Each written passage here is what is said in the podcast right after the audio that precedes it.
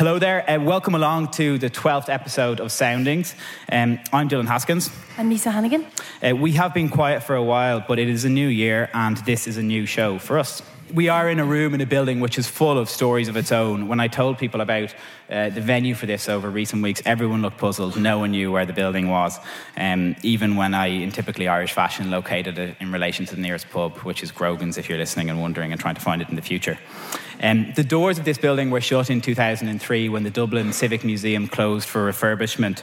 Um, as Dubliners, it's one of those buildings we pass all the time, completely unaware of the stories that it has to tell. We pass a lot of things and people unaware of the stories they have to tell. So the idea for this show is to try and throw some light on some of those stories.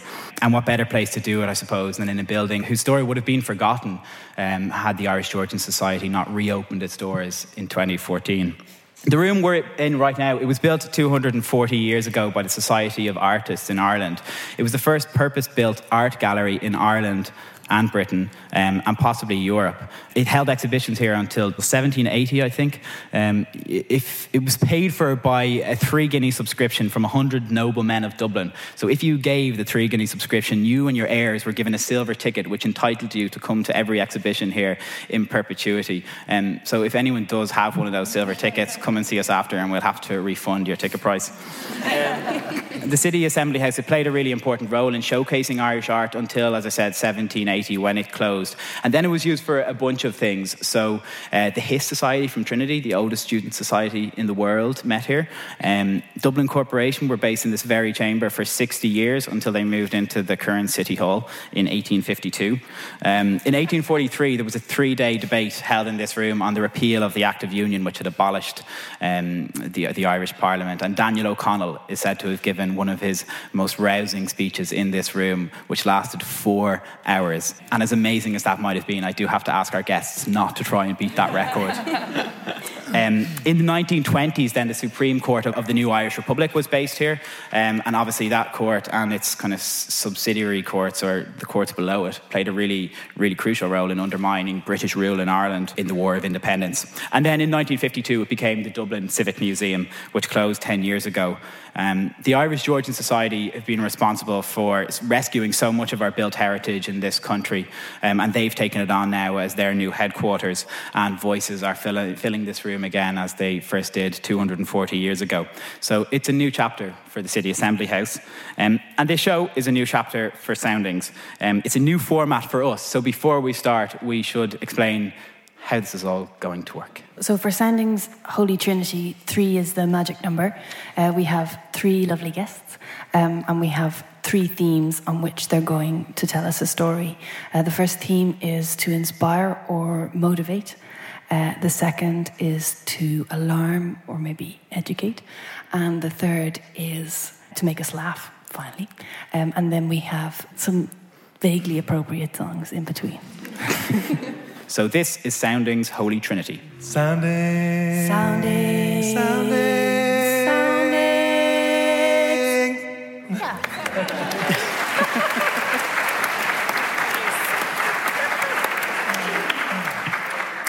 On our Trinity today, we have a priest, a sometime drag queen, and a current affairs broadcaster, which isn't a, an ensemble you'd expect to normally find sharing a pint together. But actually, I think when you look into the stories of each of these people, we will, we will see that they, they actually have a lot more in common than you'd expect. Um, on my left, we have Father Peter McVerry, a Jesuit priest who spent the past 40 years working with vulnerable and homeless people in, in Dublin. Um, Peter first moved to, to Dublin in 1974 to Summerhill, which is where he witnessed um, deprivation and homelessness. Then in 1983, he started what became the Peter McVerry Trust, um, which began as a three bedroom apartment in Ballymun um, or what we call an apartment now, a three bedroom flat in Ballymun, and, uh, and has since grown to over 130 um, apartments around Dublin. There's about 14. I asked the number on the website, said there was 11 hostels, and they opened two last week. So the number is around 14 hostels around Dublin now, and several um, drugs rehabilitation services. Um, in 2014, he was awarded the freedom of the city of Dublin, which, along with certain ancient privileges, also means he's now required to defend the city from attack using um, primarily a sword and a longbow made of yew. did you did you bring them with you? I want to leave that to Brian O'Driscoll. He's much more. Uh, Much better at defending the city than I would be. Uh, and to, to Peter's left is Rory O'Neill, whose alter ego, Panti Bliss, is the High Queen of Ireland. Um, and Rory and Panti uh, started 2014 um, as a pub landlady, uh, performer, gender discombobulist, uh, and ends the year as um, a noble caller, uh, St. Patrick's Day Parade floater, a best selling author, uh, a gay rights campaigner of international renown, um, a best Irish person of the year, and a bona fide national treasure. How do, what happens? How do you know you, you become a national treasure? When people start calling you a floater and they don't mean you're a ship. I was, I was hoping that you got invited over to Enya's castle and she makes you eat swan or something. Well, from now on, I'm going to start speaking like you, totally. I'm going to say everything like this. because it's amazing what you can say to somebody when you sound like that. I'm sorry. I, I love her. I love her. When, when, uh, when we rang Rory to ask him to come on uh, the show, his, his answer was, You have me at Hannigan. So, Miss Hannigan. Uh, Áine Lawlor is presenter of RTE's um, News at One and The Week in Politics. Um, in 2011, Áine took a year off the airways when she was diagnosed with cancer, which she subsequ- subsequently documented in a, in a two part documentary um, about the disease and became one of the, the kind of loud voices on the fight against this disease, which a staggering one in three people in Ireland will be diagnosed with. Um, she is one of the most recognisable voices on Irish radio with over 20 years' experience presenting. Previously, the first voice you'd hear uh, in, in, in the day when you'd wake up, and it takes a very particular type of voice to, um, I suppose, deliver incredibly dramatic news first thing in the morning, strike fear into the heart of politicians sitting opposite you, and at the same time, ease all of us listeners awake with a kind of fuzzy, calm familiarity in the morning. Um, so I, I wonder, did that? Uh, did you have to hone that to, to that exact kind of calibration of your voice? No, when, when I started, they'd no women, um, and I was the only parent as well. And in the beginning, um, when you'd be doing a tough interview, you get a whole load of men writing in, giving out, because they'd say you, you sounded like their wife in the morning, uh, giving out. And then you'd get the men writing in going, you know, you could always tell because the handwriting was kind of shaky.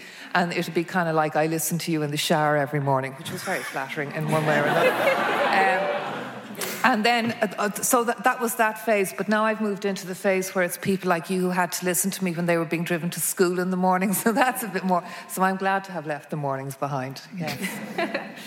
Our musical guest today is the sickeningly prolific Paul Noonan, uh, who you would know from his, from his six uh, studio albums, two live albums with Bell X1, um, from touring the world, uh, from doing performing, writing on the Cake Sale record, uh, and has, he's just released um, a record of duets called Printer Clips. Um, he's also disturbingly coordinated in that he can play the drums and sing at the same time. It's very impressive. So please, uh, please give a welcome to all of our guests.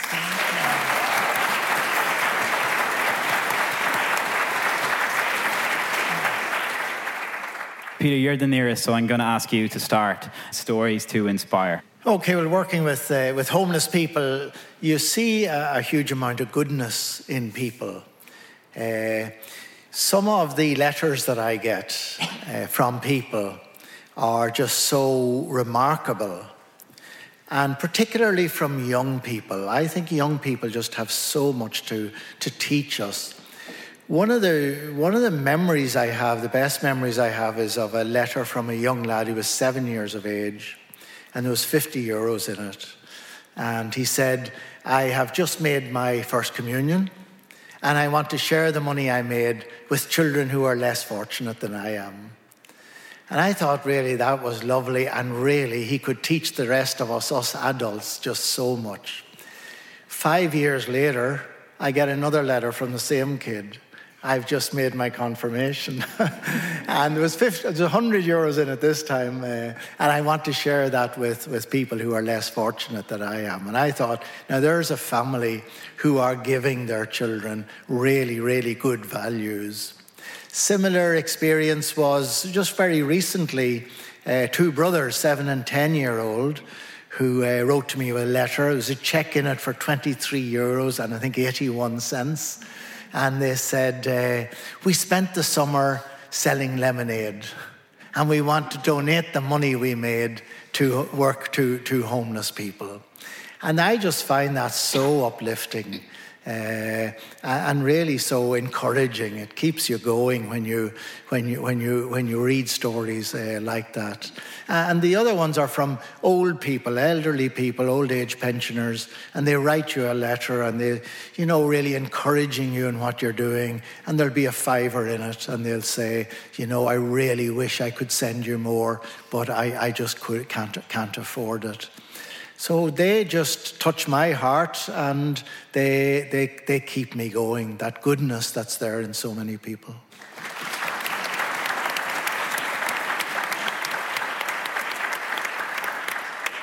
So you all have to donate now or you're going to feel incredibly guilty. Rory, do you want to take the mantle? Well, when Dylan asked me to do this, based on Dylan's face, I thought the audience would be younger.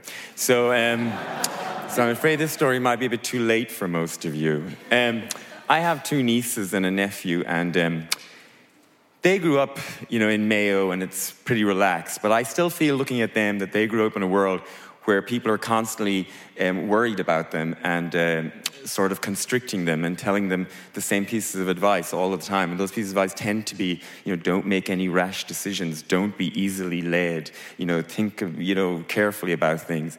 And I sometimes want to encourage people to do the opposite of all of those things because I think nearly all of the great things that have happened to me in my life have come from making rash decisions and being easily led.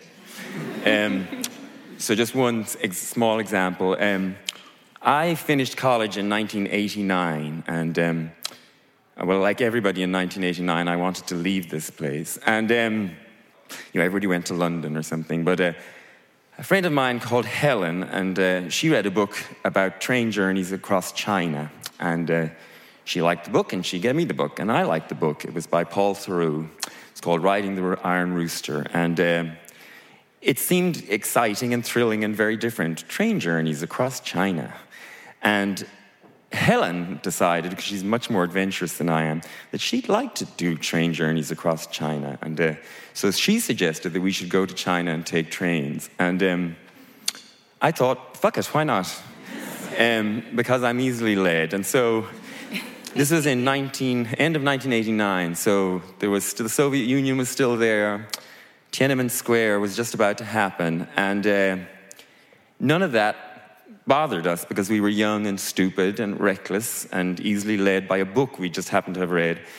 So we decided that we would do that, and we thought, well, we'll try and get to Japan by train, the whole way from Dublin to Japan by train and a boat when necessary. And um, but to do that, you need to get the Trans-Siberian Express, and to do that, you need to get into Soviet Russia, and to do that, you need to get illegal tickets for the Trans-Siberian Express, and none of that seemed like an issue to us. um, so, oh, this is pre-internet. Like nowadays, if you wanted to try something like that, you would all go on the internet. So before the internet, there was none of that. So you just asked lots of people, and you went to libraries, and you read other books. And we read, heard this rumor that there was a professor in a, a university in Hungary who might possibly be able to get you illegal black market tickets for the Trans-Siberian Express in Soviet Russia. Um, so we thought, oh fuck it, well we'll do that. So we got trains to uh, Hungary, and that wasn't that difficult. And then we spent a month with no money, um, hanging around Hungary, asking people in pubs and stuff, until eventually we found a professor who worked in the university there, who wrote something on a piece of paper and.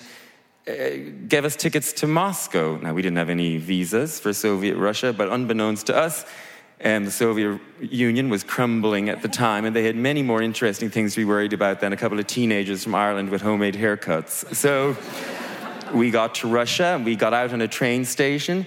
Um, it was Soviet Russia, so there was no signage, there was no advertising, there was no nothing, there was nobody speaking English.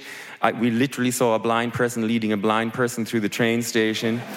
Um, we wandered around uh, Moscow, absolutely no idea where we're going, trying to think, oh, well, we'll just go towards the city center. But when there's no advertising, it's difficult to know where the city center is. Anyway, eventually we found some man and gave him cigarettes, and in return, he followed the piece of paper that we had from the guy in Hungary. And we were taken into a room in the back of some house, and they gave us tickets to the Trans Siberian Express. And we did that. And when we got to the Mongolian border, the you know, Soviet Union was collapsing around our ears, and so they were unconcerned about our lack of visas. And Anyway, to cut a long story short, after a brief interrogation over some animal horns that were in my bag, unbeknownst to me, um, and a huge backpack full of nylons, uh, um, which are great currency. Um, anyway, we made it to Shanghai. It took about 10 months, maybe, and then got a boat to Japan. And that changed my life in so many great ways, and wonderful ways, and exciting ways. And um, and in many ways that made me the person I am today, or at least made me many of the things that I'm more proud of today. And none of that wouldn't have happened if I wasn't reckless and young and prepared to take stupid chances uh, based on nothing but sort of faith that it would work out okay. And the fact that I thought that my friend Helen was more fun than I was. So, my piece of advice is sometimes be reckless and sometimes allow yourself to be easily led by people who you suspect are more fun than you are.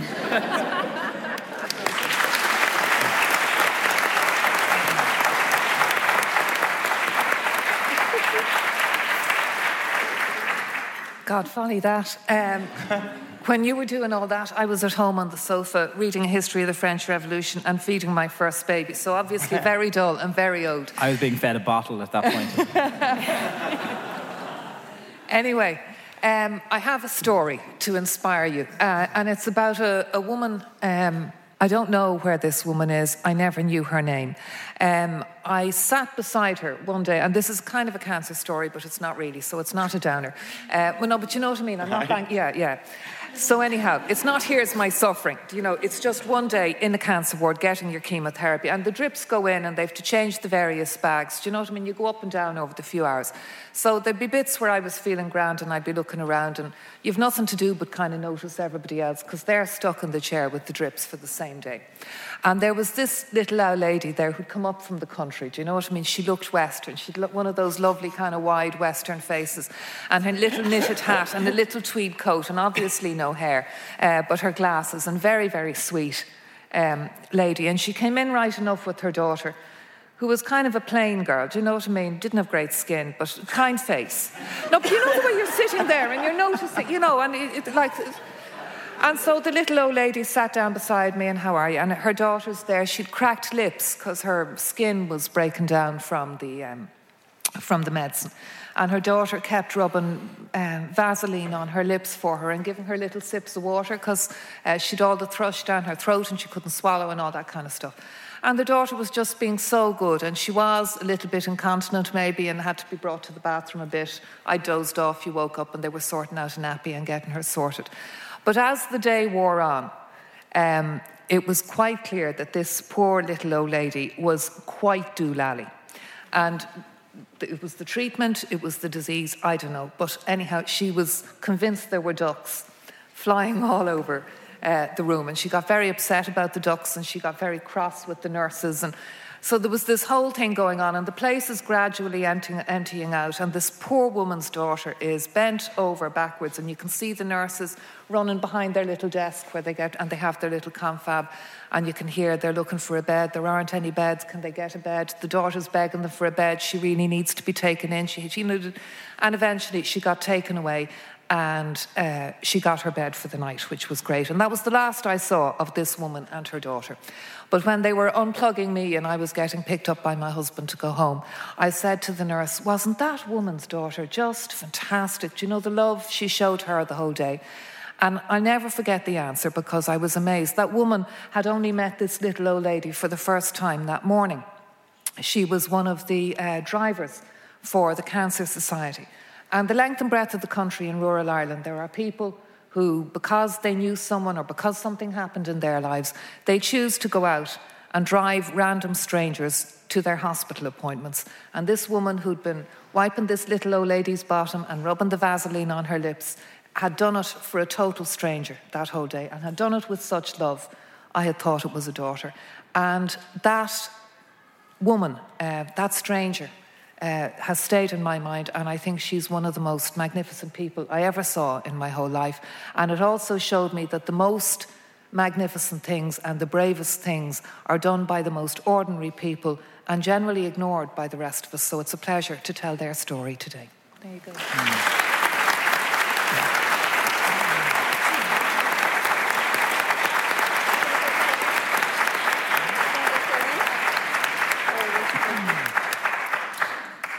Peter, would you, would you echo that as well, that the most extraordinary things are done by the most ordinary people? Absolutely. We don't see the, uh, we, don't, we don't see a quarter, we don't see a fraction of it. A lot of the caring that's done uh, is done in, it's, it's hidden, it's done in secret, nobody sees it. But there is just so much uh, love and compassion out there in ordinary people. Uh, it's, it's, that's what keeps the world going, really, is the, uh, the, the, friendships, the caring, the compassion, the love that uh, just ordinary people show for their neighbour very often, as you say, for, for a stranger. Uh, it's, uh, it, it's, yeah, that's what keeps the world going around. So I, I don't know how uh, in, inspiring the sentiment of the song is, but I, I, I, I do find it inspiring in, in its craft and, and its beauty, I suppose. Yeah. This is a song by um, Gram Parsons and Emmylou Harris.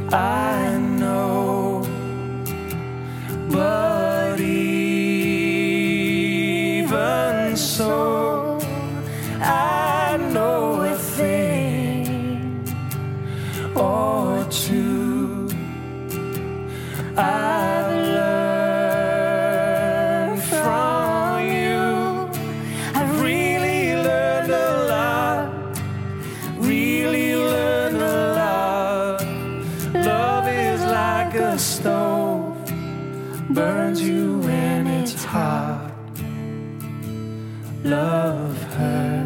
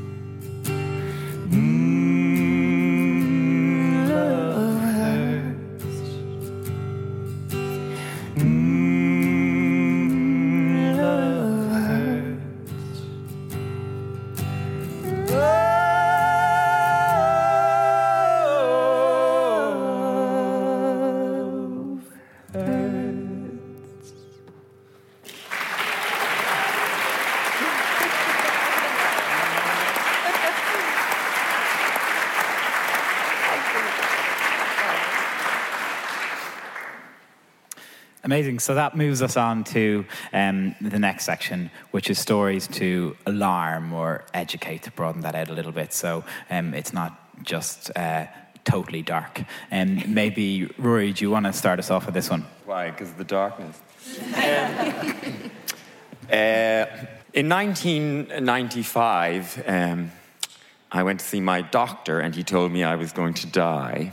And um, and they weren't the words used, obviously. What he said was, You've tested positive for HIV. And, um, but in 1995, we both knew what that meant. And what that meant was, you were going to die and it was going to happen pretty soon. If you were lucky, maybe five years. If you were like lotto lucky, maybe 10 years. But, um, and it wasn't going to be an easy or nice passing away. It would be painful and drawn out and really ugly. And, um, on top of that, it would be the kind of ugly death that your family didn't want to tell the neighbors about, um, that some people thought you deserved, and that n- most people would be afraid to touch you or visit you or drink from the same glass as you. And, um, and I was fucking furious. And um, I, he, his office is on South Ann Street, and um, I, I, sort of left his office, and I, I, very clearly remember, you know, feeling very sorry for the doctor because um, he was clearly very uncomfortable. Um, so I didn't hang around, and I left, and it was uh, like an early summer afternoon, really beautiful afternoon, and uh, town was packed, and Grafton Street was packed, and everyone was trotting around doing whatever it is they do, and I was so pissed off at them for carrying on like everything was just totally normal and fine. And, um, you know, and I was fucking dying, you know? Um, so I wanted to grab one of those daffodil sellers, you know, and punch her in the face. You know, how can you be selling fucking daffodils? You know, and I'm dying. Um, grab some poor woman coming out of A-Wear. how can you be shopping in A-Wear when Brown Thomas is just across the street? I was dying, but I was still super gay. Um, and uh, immediately in 1995, when that happened to you, you, you went to the clinic, and your whole world became this sort of um, like a travelator. And you were put on the front, and at the end was a funeral, and you just you know, trundled along. And the clinic was all about making that little journey just easier for you, sort of. So on your first day, you saw the doctors, they gave you whatever pills they were going to give you, and then they sent you to the social worker's office, and she told you about the blanket allowance that you could get, the fuel allowance you could get, the, all the things that you could get to make this journey easier for you, because it was just assumed you'd never work again and all that stuff. And um, I remember sort of sitting there thinking, there's been some horrible mistake, and you've got somebody else's results because I feel absolutely fine. And, um, and then I spent a lot of time at the clinic. You used to go there a lot, and they'd give you more sort of poison to take. Um, because at the time, the medications were poison. They weren't working. There. But, um, and, uh, and it was, you know, you'd be, you were introduced to this whole world you'd never, you know, imagined really before uh, long days and afternoons at the clinic with the, the addicts and the homos and the hemophiliacs um, and the prisoners handcuffed to their prison officers and their mothers arriving with plastic bags full of things, taking any an opportunity for an extra visit. And the homos are fighting over the only copy of Heat magazine, and the hamos are sort of sitting there in the corner wondering, what the fuck are we doing here? We didn't do anything wrong. um,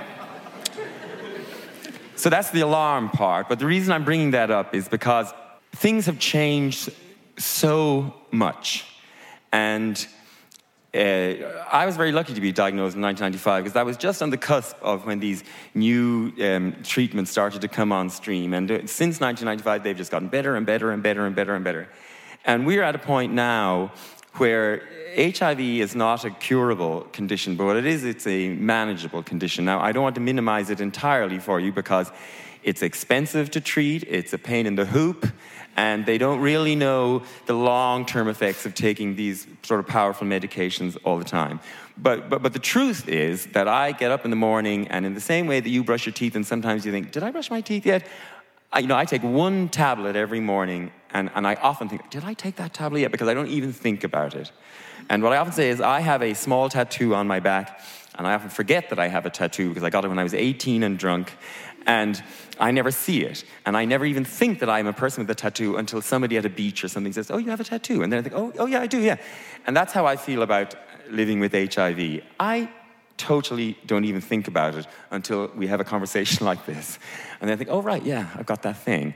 And um, so, what I want to say to you is, we live in a totally different world now, and there's absolutely no need to be worried or afraid of people with HIV. Now, partly I'm saying that to you because I wouldn't mind sleeping with one or two of you, so I'm sort of easing you into it.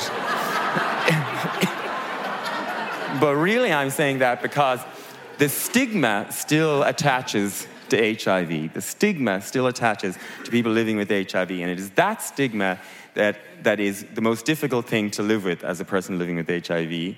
And it is also that thing that gets people HIV.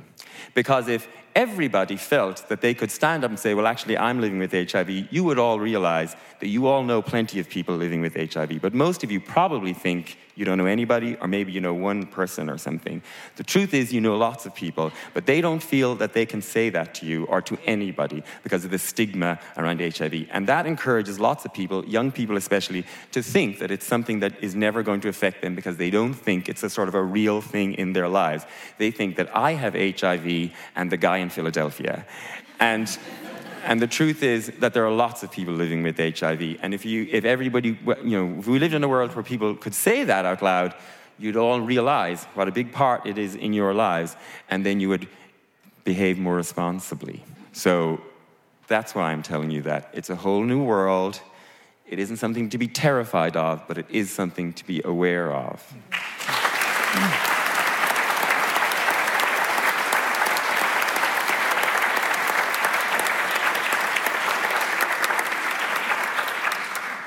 When you're told that you're going to die, how does that change how you then go about living your life?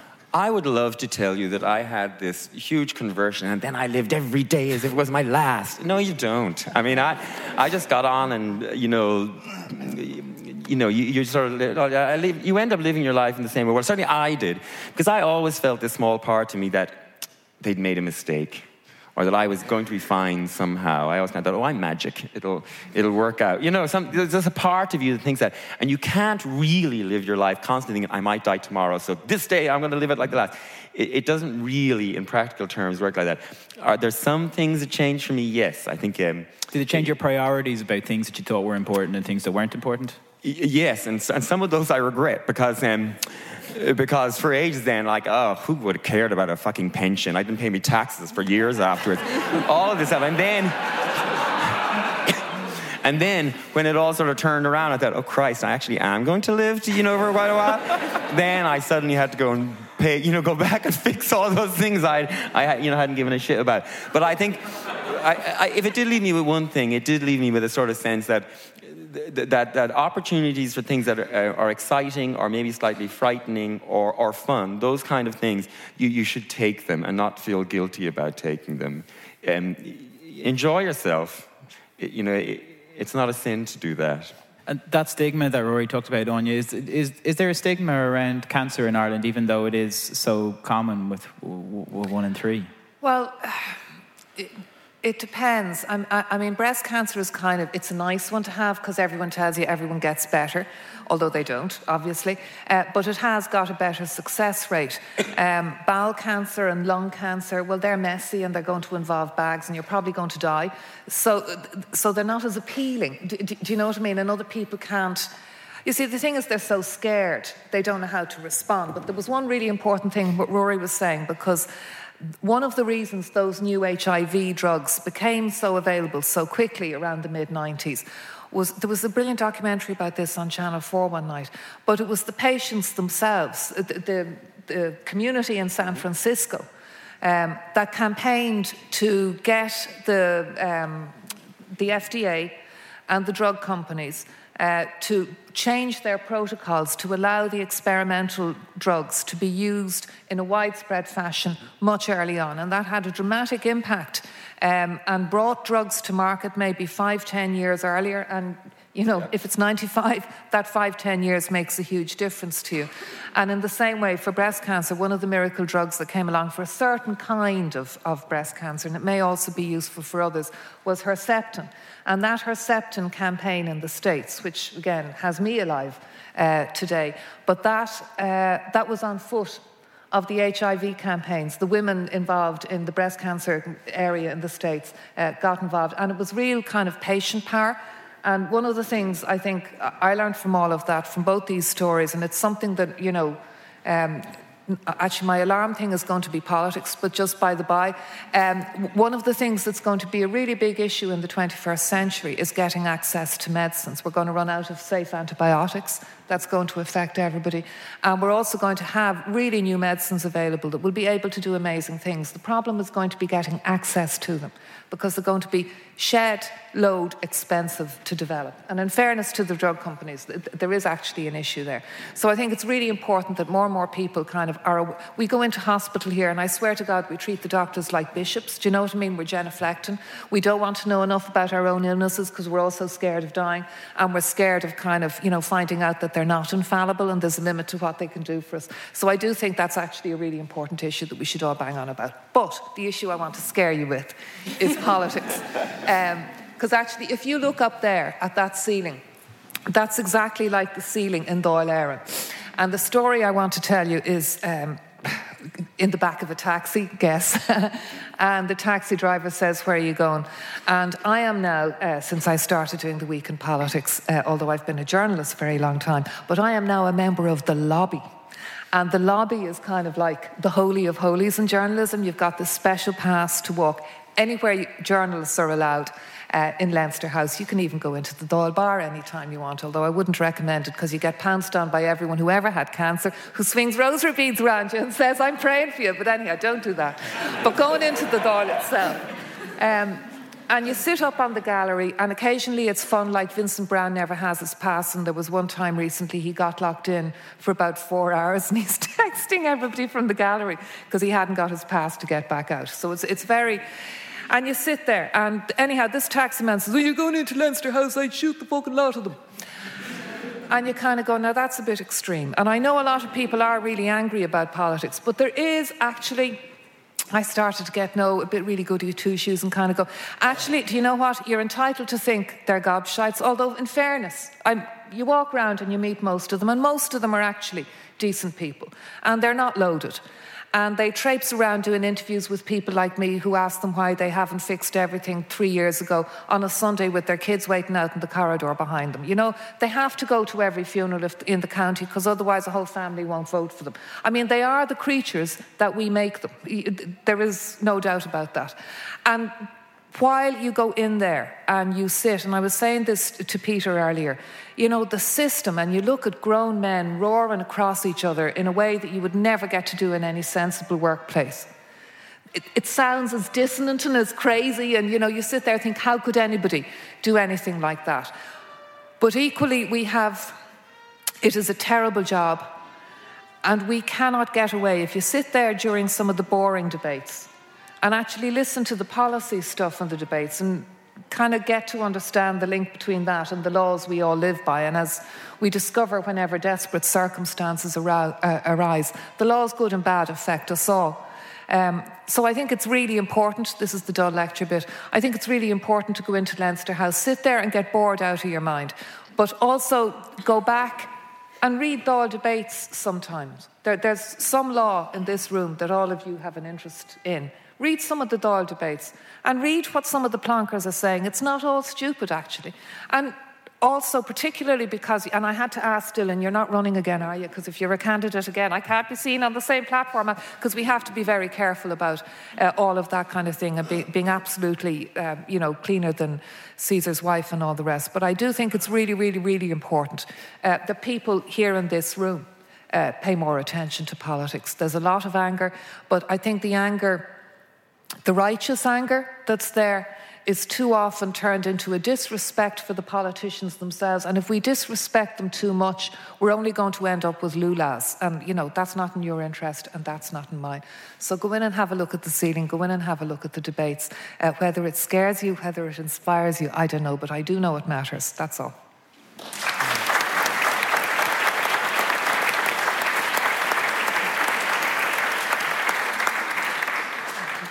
Where do you think that cynicism has, has come from, though? So I just have to check. There is a sound which you may hear if you're listening to the podcast of someone playing on a, some kind of wind instrument. Um, happy birthday outside. That's not for anybody in this room, is it? See?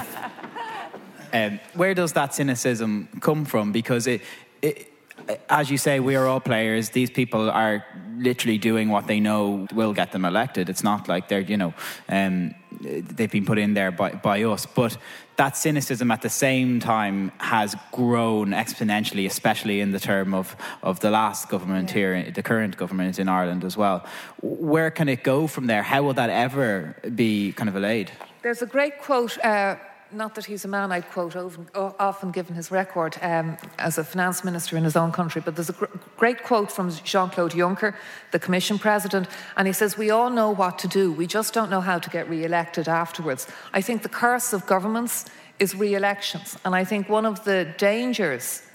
Um, is that the Irish system is getting a bit like the American one. One of the problems with governance in America is they can't govern because they're all so busy running for re election uh, which is why your only hope is that window in the second term when a president has cut loose and nothing to do un- unless he doesn't have the support. Re election is what screws them, and that's why they make the stupid promises that they think we want to hear. So we shouldn't have elections. We know we, we, have to, we have to have elections, but m- maybe we need to, and this is why I'm saying go in, maybe we need to expect less and demand more, if, if that makes sense. Um, but we certainly need to stop, a bit like the doctors. You know, politicians aren't there to wave a magic wand and fix our world, no more than the doctors. And in the 21st century, you want things to get a bit better. You, you can't, you know, it's, it's, not the 19th century. There's no layer up there we can all believe in. And I think we've all been a bit kind of handing over the authority and expecting the solutions back. So the only answer really is get involved. Get involved in your own community, in your whatever, in your own group, in your own area. Uh, but for everybody to to just try and be a little bit more political, whether it's with a small p or a big one in their own lives. Peter. Yeah, just reflect first of all on what Rory said, because uh, I remember back in those days, if a young fellow went to prison who was HIV, they were isolated in a certain part of the prison. And people didn't know much about HIV those days. Prison officers all wore these space suits, like you see for the Ebola uh, patients these days and they actually treated the prisoners actually very well because they were afraid if they didn't that they might get touched by one of the prisoners and might catch the, the HIV. So one lad I know, I know very well who was HIV and he was sent to prison, but he didn't tell them he was HIV, so he was in the general population. But he decided he wanted to go in with the HIV prisoners because they got a better deal there. Uh, so he told the prison he was HIV. And so uh, they tested him, and the test came back negative. And he was absolutely furious. and I don't know what happened. I don't know whether one of the tests was wrong or whether he's a walking miracle. but anyway, he never got to, uh, and he's, he's, he's still a very healthy fella. anyway, what I was really going to say is I mean, I have been totally changed uh, by working with homeless people, totally uh, changed, turned inside out and upside down. They have challenged everything that I, uh, that I knew. They've challenged my values. They've challenged everything. And one of the ways they've done that, just by listening to the stories of, of homeless people, and some of whom have addiction problems. And uh, one story is more horrific than another. And I look at people going into prison.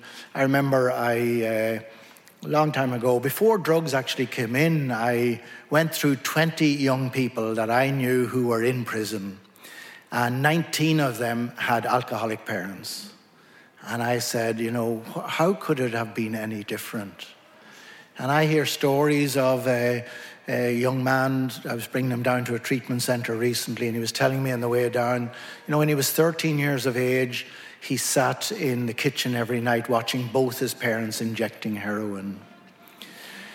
And I was in Mountjoy uh, a good while ago now, but I, I met f- nine prisoners one morning when I was in there visiting people that I knew from outside. And when I came out afterwards, I went through each of their stories, and six of them were known to me to have been abused as children. And the other three, I just didn't know well enough to know whether they had been or not. And I said to myself, you know, if that runs through the prison system, what are we doing? People who have been victims as children, and then we victimize them again because they can't cope with being victims as children. But uh, two, two little uh, stories that uh, perhaps illustrate how they have affected me. A young fella came in to me one day, he was about 14, 15 years of age, and he said, Peter, have you got two euro? And I said, What do you want two euro for? And uh, he said, I want to get a birthday card. So I said, Okay, here you are. Gave him the two euro and off he went. Came back five minutes later with the birthday card and he said, uh, Peter, will you sign it? And I said, Of course I'll sign it. Who's it for?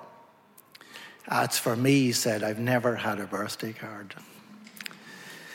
And another in the same vein, I just uh, heard from a governor of one of the prisons recently, a young lad who was in prison, late teens, and he was due for release on the 26th of December, the day after Christmas. Uh, and the prison offered him early release a few days before Christmas. And he said to the governor, Ah, no, will you let me stay till the 26th? And the governor said to him, Why do you want to stay till the 26th? I want to have me Christmas dinner, he said. I've never had a Christmas dinner. So you hear those stories, and then one of the things they do for me, they teach me never to judge anybody. You know, we can't judge anybody because we don't know what's gone on in anybody's life or anybody's childhood.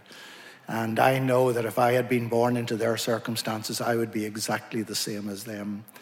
So they have totally challenged me, totally changed me. And for that, I'm very grateful to them.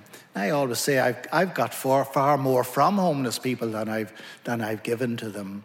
But they have, they've taught me when I look now at somebody who maybe is in prison or who has committed some crime, my first question is, you know, what has gone wrong in their life? They were once a tiny little baby in a, in a cot uh, they weren't a criminal then, they weren't a bad person then. Something has gone wrong uh, in their life between that and the moment that they have perhaps done something to, uh, committed some crime that has hurt somebody else. Uh, but I, I have certainly learnt so very vividly not to, not to judge anybody.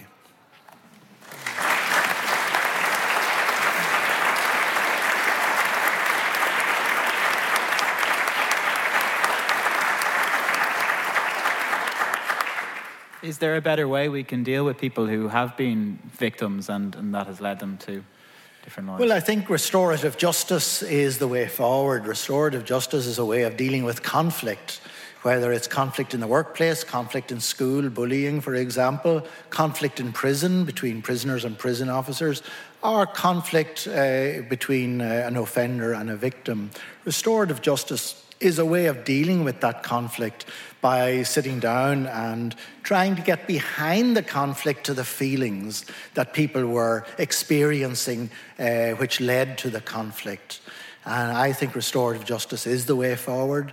It's, it's very powerful. It, it changes lives. Uh, I've so many. I've heard so many stories of restorative justice practices that have a young lad who'd burgled. Uh, uh, an office uh, over the weekend. And when the, the owner of the office came in on Monday and everything was all over the place, and uh, so they decided they'd have a restorative justice conference. A lot of work has to be done with both the victim and the offender beforehand, but they decided they would. Uh, and the two of them sat down, and the, the victim explained to the offender how, uh, how he had felt when he came in on the, on the Monday morning, how he had lost a whole day's work, how his staff were put out. Then the young fella told his story of growing up in, in his family. And at the end of that conference, the owner of the businesses offered the young fellow a job. So it, has, it can be very powerful where two sides who are potentially in conflict come to understand uh, the other side. Uh, and uh, I, I, think that can be an alternative in some cases uh, to, to locking people up. Uh, and I think it has far, far more potential for changing people's lives. Locking people up changes nobody. You just come out more hardened, more bitter, more alienated, uh, and more likely to commit crime.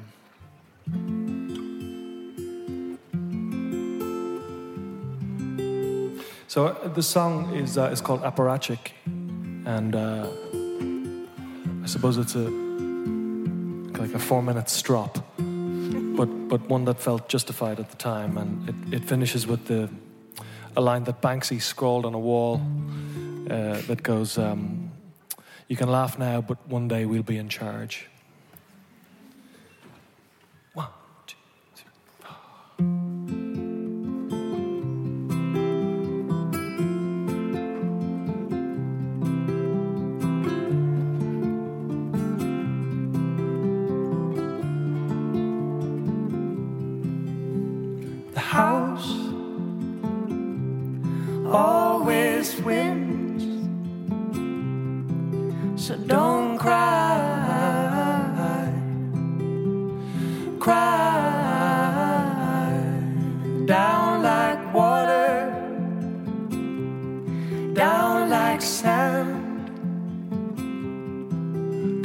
Try. Cause I, I am an old dog. This is a new trick. I won't look down, down. Apparatchik. These are the punches that we roll with. This is the shit. But it's so much easier to stomach it.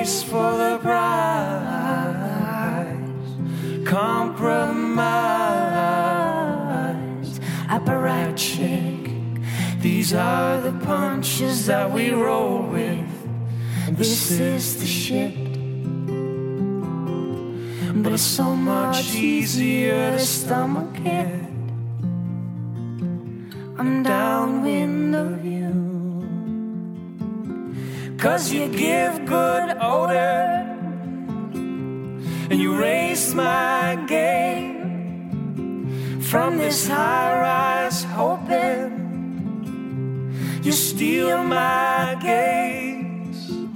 Stuck together with traffic jams, sweaty palms, apparatchik. These are the punches that we roll with. This is the shit. But it's so much easier to stomach it. I'm downwind of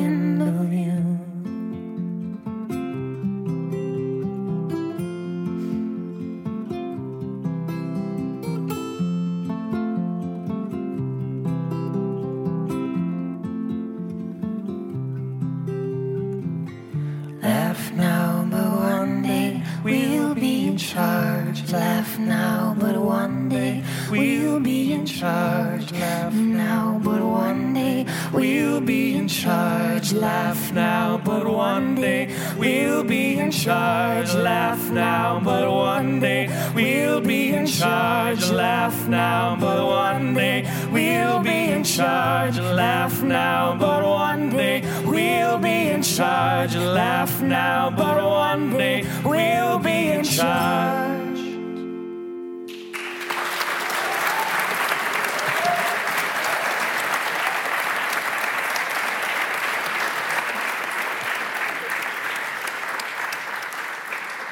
So now on to stories of humor. Uh, Áine, would like would you like to start? Oh, well, obviously, I have no funny stories. Um, because I'm a very serious journalist. But I'll tell you, I'll tell you one. I, I don't know if it's funny, but there's a lesson in it. Uh, and actually, you could pay a fortune in a communications clinic for this lesson, so pay attention. It'll be very brief. One day, I was due, uh, it was my, my, early days in Morning Ireland, and uh, Charlie McCreevy was the Minister of Finance then. And McCreevy, like Noonan, he's a tough customer. Do you know, it's a real game of tennis when you're going to play tennis there. You need all your facts and figures, and he's liable to get in a few underhands as well. So I had spent the whole night doing my homework, and I'd spent the whole morning doing my homework, and I knew everything there was to know about finance, and I had a list of questions as long as your arm. And they all began with, why didn't you? Because it was based on, you know, usually governments have done something wrong, so it was based on, you know, mistakes in government policy. And he was coming in and he came in, and I, the big first question, so isn't it the fault of your government that you And he just went, yeah, we were wrong. that taught me the lesson. Tell the truth, the interview's over, you're saved. That's it.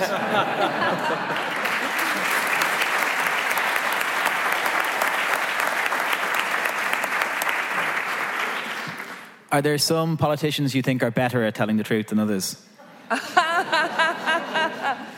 Um, well, there's certainly some of them who are very good at doing it. I, the, the, like, like at, at, giving you the appearance that, that they're telling the truth. You, you, know, because what is truth? It's a bit like Bill Clinton. He was telling the truth, depending on, on the way you looked at the words. I can only, I can t- there was only once in my life I looked at a politician, or I was at a place with a politician, and it felt like it was truth and it was universal truth. And it was at one of the last Barack Obama rallies, uh, the day, the Sunday before his first election. His grandmother had died. He'd, we all knew his grandmother had died, but the crowd didn't know. We were in Ohio, and it was a strange thing for the states because the states, for all that it's you know much more legally equal society uh, in many ways, it's you don't actually walk around getting white people and black people touching each other a lot. You know, you don't get them standing side by side with each other in the subway a lot without people being conscious of it, you know. And I, the crowd was, was completely mixed, you know what I mean? And everybody was turning around to everybody else. Now, admittedly, you know, real politics doesn't work like that. Um, that moment of magic but to have that moment of, and it genuinely felt like something equal. It genuinely felt like the possibility of democracy, you know, that this black man from this single parent home was about to become, you know, the first uh, black president of the United States. And that this crowd, or, and it was brilliant actually, because the speech was great. And he said a great thing. He said, I can't promise you anything for yourselves, but I promise you this will be a better country for your children. Now, is that a cliche or is that the ultimate truth? But at the time, it felt like a blessing and it felt like something um, everybody wanted. And that moment has gone, but it's really important that they exist. Um, so, yeah, I put him in a different league, but still, politics is the daily grind, you know, it is. So, no Irish politicians tell the truth. Peter. But again, working with homeless people and some of whom have an addiction, you don't get too many funny stories. Uh, so perhaps I'd just tell a story uh, which, if you're a dog lover, might bring a smile to your face. Uh, but I have a dog, he's a little Jack Russell. Uh, he comes everywhere with me, he's out in the car at the moment. Uh, and I'm uh, surrounded by people all day long, some of whom Uh, uh, have to rob, some of whom have to uh, find money in all sorts of uh, ways in order to perhaps feed their addiction. But anyway, I was standing outside uh, in, in, a, in a shopping centre one day with, and the dog, he loves, he loves squeaky toys, that's his favourite. But I was standing outside in the shopping centre one day talking to somebody, and I noticed the dog had disappeared. I wasn't worried because he'd never go very far away from me. So I continued talking, and uh, a few minutes later, I saw the dog uh, coming out of a pet shop with a little squeaky toy in his mouth, not having paid for it. and he had gone into the shop, got up on his back paws, taken this toy off the, off the shelf, and out as brazen as you could be. And I said, Oh, you have been too influenced. by the people you're hanging around with. So.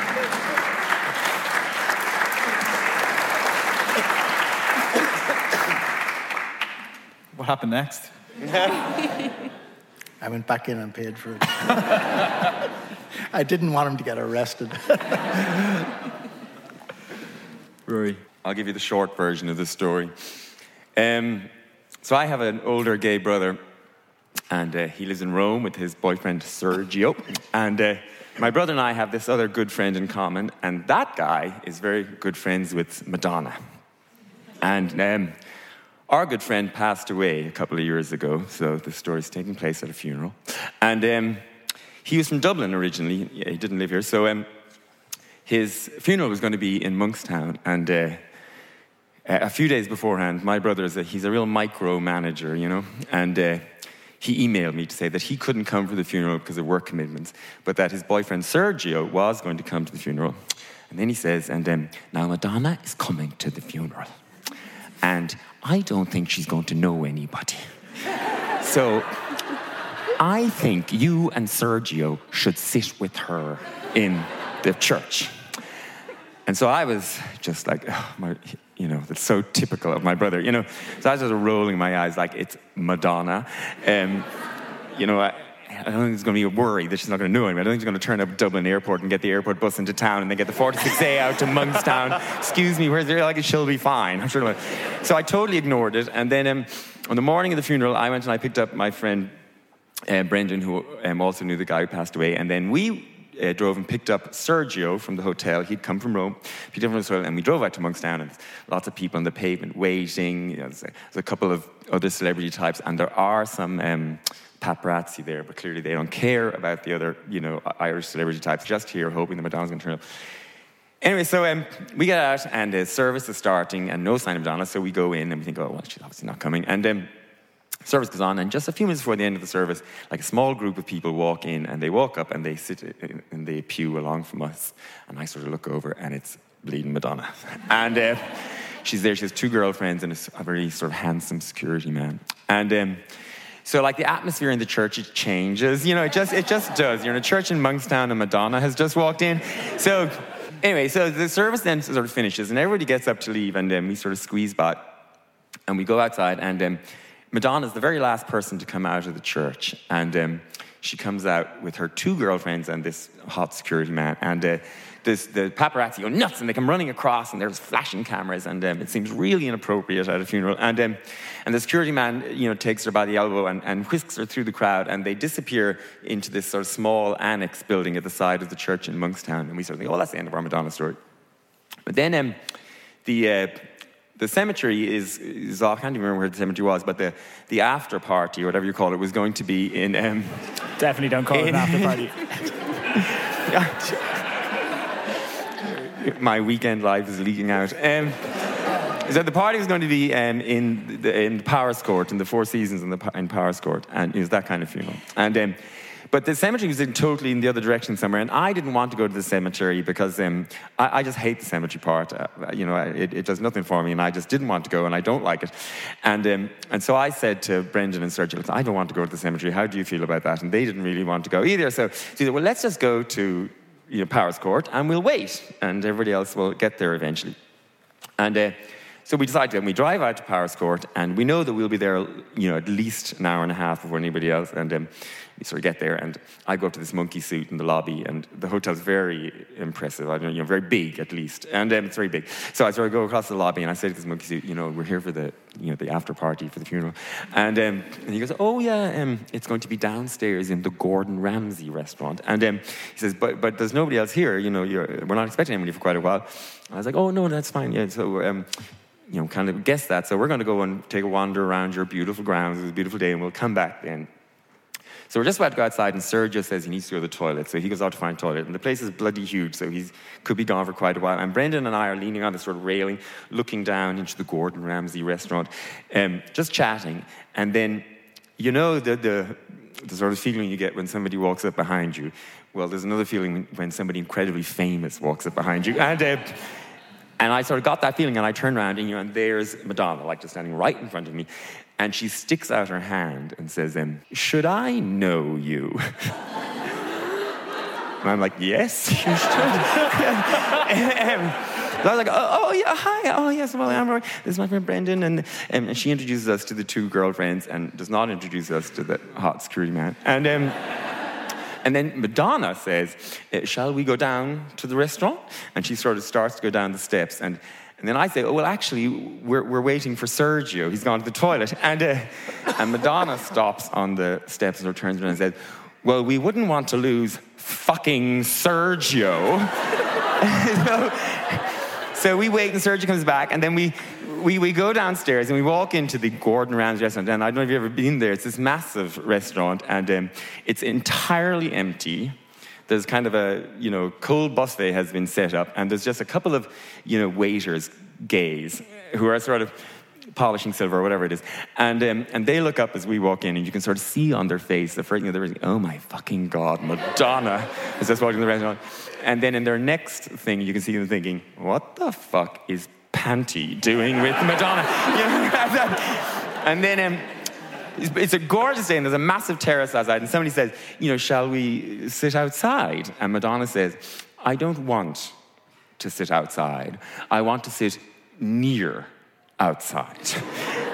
so we go and we sit near outside. And, um, and for the next like hour and a half, it is Madonna, her two girlfriends, me, Brendan, and Sergio at a table in an empty restaurant. And she is, you know, being funny and easy, and she takes off her shoes under the table. And there's like 10 minutes where you're kind of thinking, oh my God, I'm sitting at a table with Madonna. And then after a while, she just sort of seems very familiar to you because you've seen her so often or whatever.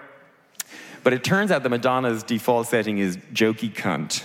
And so she doesn't like she doesn't like the wine, so she makes a big deal about making Sergio order a different wine because you know he's Italian and all. She says, if she says you can find any decent wine in this god-forsaken country. She's being a jokey cunt, and, uh, and um, she eats carbs. She ate pasta, so I know some of you will be interested in that. And, uh, anyway, so it was really just interesting and fun and easy, you know, much easier than you might have expected, whatever. And she like showed us little videos on her phone of one of her kids doing a dance routine and whatever. And it was nice. But then eventually, after about an hour and a half, like some other people started to trickle back. And then it was at that stage that Brendan and I kind of, it was midweek, it was like a Wednesday or something. We're like, you know, we really need to go back to Dublin because, you know, we both have lives and things to do. And so um, we say to Sergio, well, we're going to go back now. But of course, he didn't want to leave because he'd come all the way from Rome. He was going to know other people at this funeral, so he wanted to stay. Um, but he was, didn't want us to go and leave him there. And he's Italian and gay, so he needs a lot of handling. And, um, and I was like, oh, it's fine. everybody here will be driving back to Dublin. Just ask anybody. A million people will be happy to give you a lift. You know, that's like an Irish funeral is like. And, but he just wasn't comfortable. So then the next thing I can sort of feel myself turning into my mother, and I'm sort of turning around to Madonna going, Madonna, you came in a big car, didn't you? You have space. You'll take Sergio back into his town, won't you? You look after a good woman yourself. And, uh, and Madonna's going like, well, we're going to Dublin International Airport. Like, That's perfect, that's grand. Sure, it's practically on the way. You can drop him off. And um, in fairness, Madonna, she did. so we went back up in town, and then later, uh, Madonna took Sergio all the way around the M50 because we had suggested that was a good scenic route, and um, she actually took him all the way to the airport. Uh, they have a private jet parked. I didn't even know about that. Anyway, so they have a private jet, and she sort of drove him onto the tarmac. And then as she gets out of the car, she tells her driver to drive Sergio back into town and deliver him to his hotel. Which was, it was actually lovely of Madonna to get her servant to do something nice for somebody else.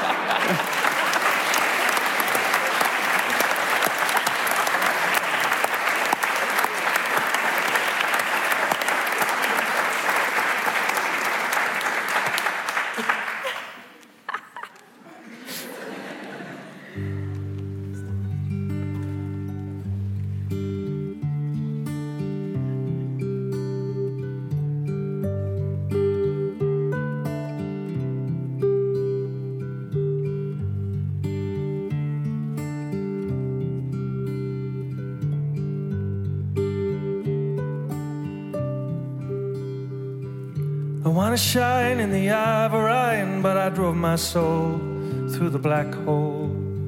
That's a wonderful way to wake me.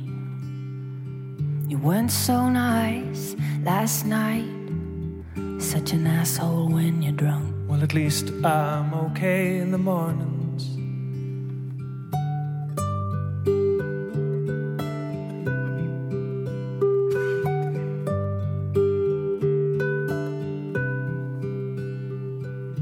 Three wise men came a long way, following that pinhole in the sky. Yeah, that one right there. Well, I don't believe in any old Jesus. If there was a God, then why is my arse the perfect height for kicking? I'll shine for you. I'll burn for you. I'll shine for you. That's what I'll do.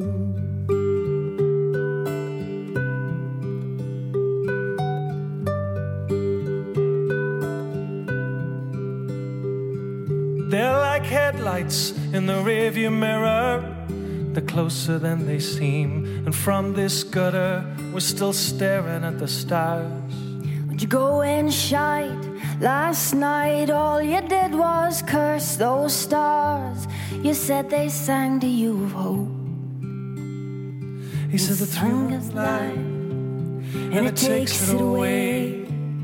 But like all the greats, it'll burn out someday. She said, I don't mind. I don't wanna get bored.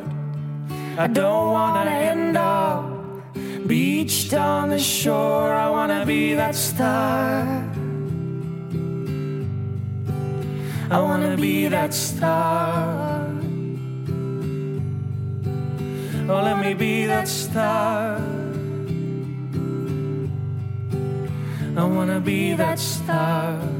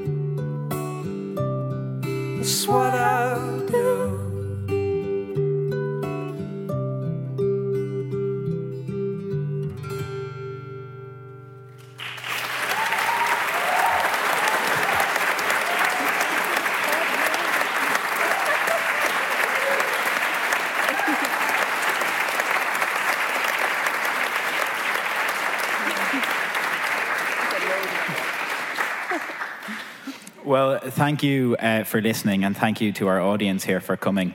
Um, thanks also to the New Year's Festival Dublin and the Irish Georgian Society here at the City Assembly House for hosting us. Um, and a very special thank you to our guests, to Father Peter McVerry, to Rory O'Neill, to Áine Lawlor, and to our musical guest, Paul Noonan.